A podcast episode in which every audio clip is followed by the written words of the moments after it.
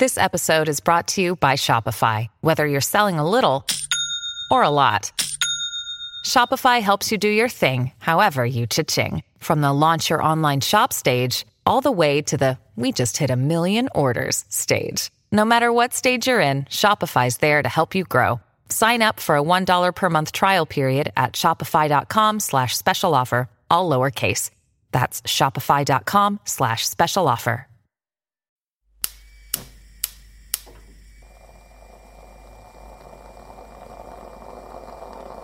Buongiorno da Massimo Brugnone. Oggi è lunedì 7 giugno, mancano 14 giorni all'inizio dell'estate e queste sono notizie a colazione, quelle di cui hai bisogno per iniziare al meglio la tua giornata.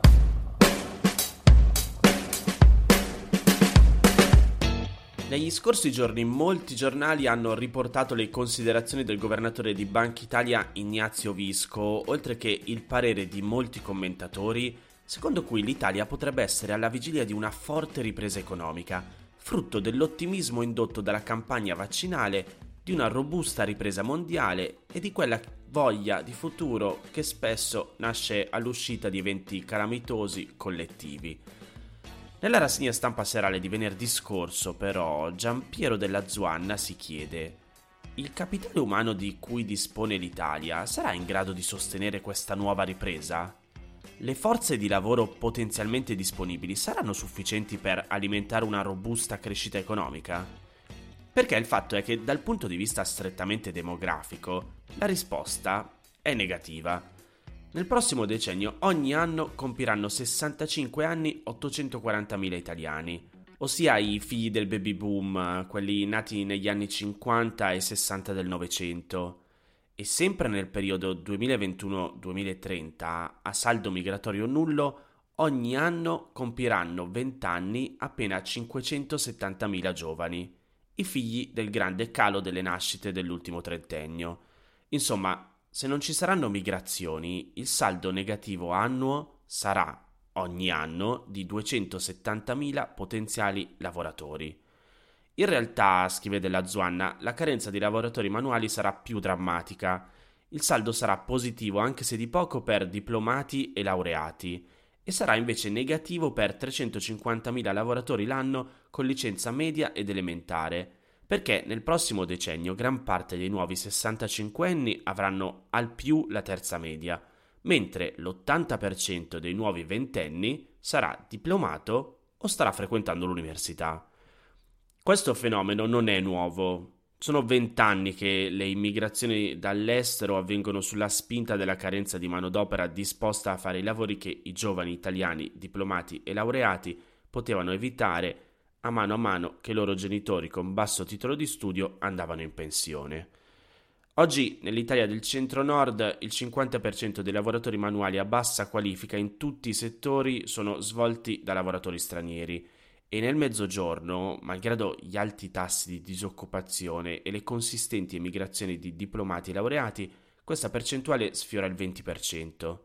Sono dati stupefacenti, appena 40 anni fa queste proporzioni valevano praticamente zero e sbaglieremmo a pensare che nei prossimi anni l'Italia non abbia bisogno di lavoratori manuali.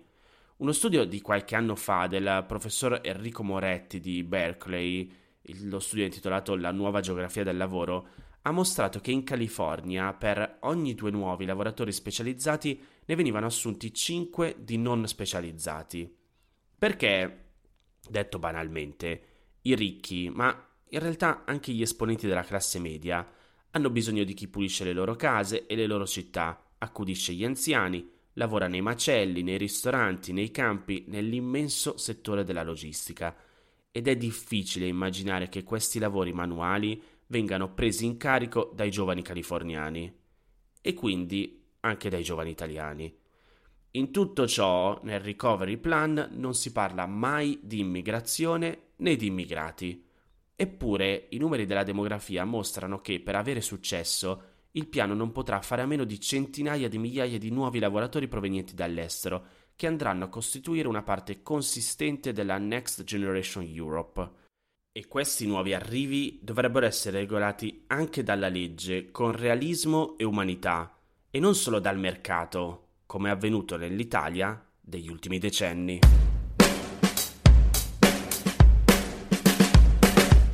Se ti chiedessi di dirmi se sei più preoccupato per il prossimo futuro da possibili nuove pandemie o dai cambiamenti climatici, tu che cosa mi risponderesti?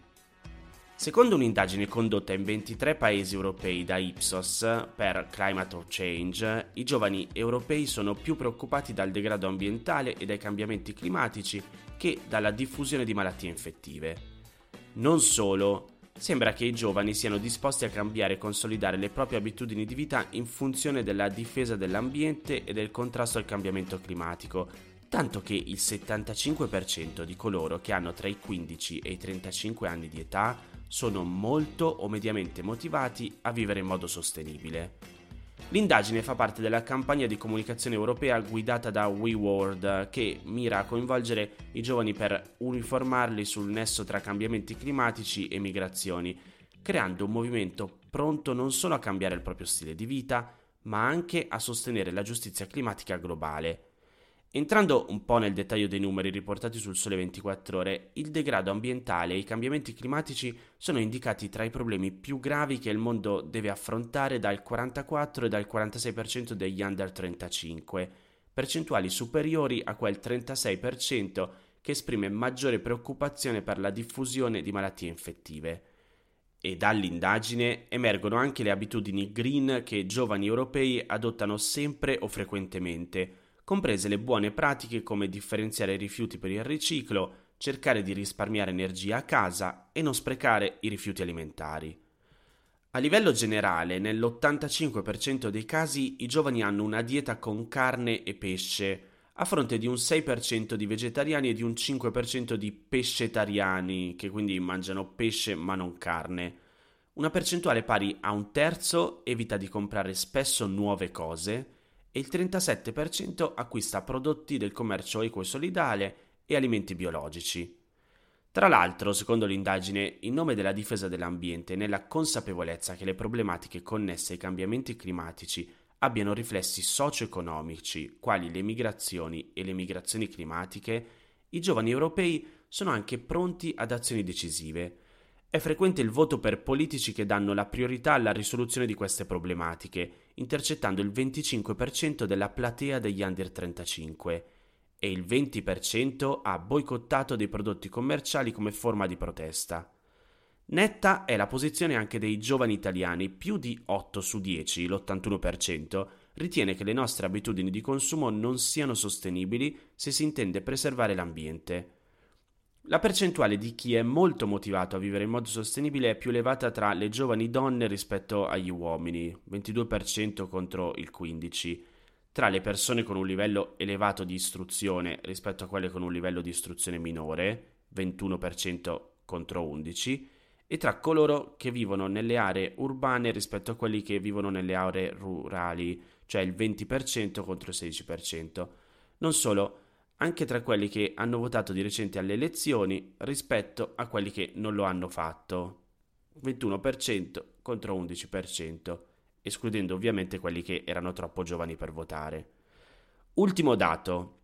Sono i giovani europei dell'Europa meridionale ad essere più spesso motivati, il 23% rispetto al 17% dei giovani dell'Europa occidentale e dell'Europa dell'Est.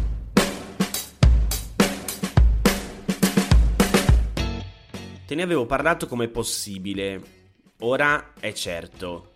I ministri delle finanze dei paesi del G7 riuniti a Londra hanno raggiunto un accordo per impegnarsi a istituire una tassa globale di almeno il 15% per le multinazionali che operano in quei paesi, a prescindere da dove siano le loro sedi. Il ministro delle finanze del Regno Unito ne ha parlato come di un accordo storico per riformare il sistema fiscale globale per adattarlo all'era digitale globale e ha spiegato che la tassa riguarderebbe le aziende con margini di profitto superiori al 10%. L'accordo potrebbe interessare in particolare grandi aziende tecnologiche come Amazon e Google e tra l'altro potrebbe portare ai governi miliardi di dollari utili a sostenere i grandi costi dovuti alla pandemia da coronavirus. I paesi del G7 sono Stati Uniti, Regno Unito, Francia, Germania, Canada, Italia e Giappone e resta ora da vedere se anche altri paesi accetteranno di impegnarsi allo stesso modo. Infatti, l'accordo potrebbe essere esteso ai paesi del G20 che si riuniranno a luglio in Italia, ma in realtà, secondo il New York Times, una eventuale estensione dell'accordo non arriverebbe prima dell'incontro successivo, al momento previsto per ottobre. Di fatto l'accordo si basa su due principi. Il primo prevede di evitare che, per invogliare le aziende a lavorare sul proprio territorio, gli stati facciano una sorta di corsa al ribasso sulla tassazione. Il secondo, te la dico un po' semplificando la questione, prevede che si eviti che certe aziende finiscano per pagare le tasse in certi paesi in cui dichiarano di avere i loro profitti, senza però pagarne ad un livello ritenuto adeguato dove invece vendono i loro prodotti o servizi. Comunque, avremo modo di approfondire l'argomento.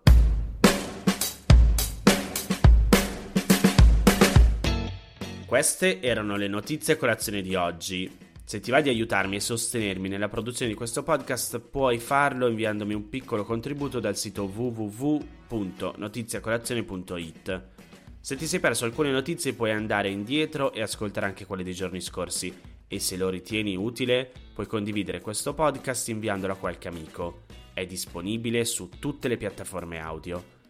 Ricordati che se vuoi puoi iscriverti al canale Telegram di Notizie a Colazione per riceverle tutte le mattine direttamente sul tuo smartphone. Oppure mandami il tuo numero di telefono alla mail notizie a colazione chiocciolagmail.com per riceverle via Whatsapp. Ti aspetto domani per iniziare insieme una nuova giornata. Un saluto da Massimo Brugnone.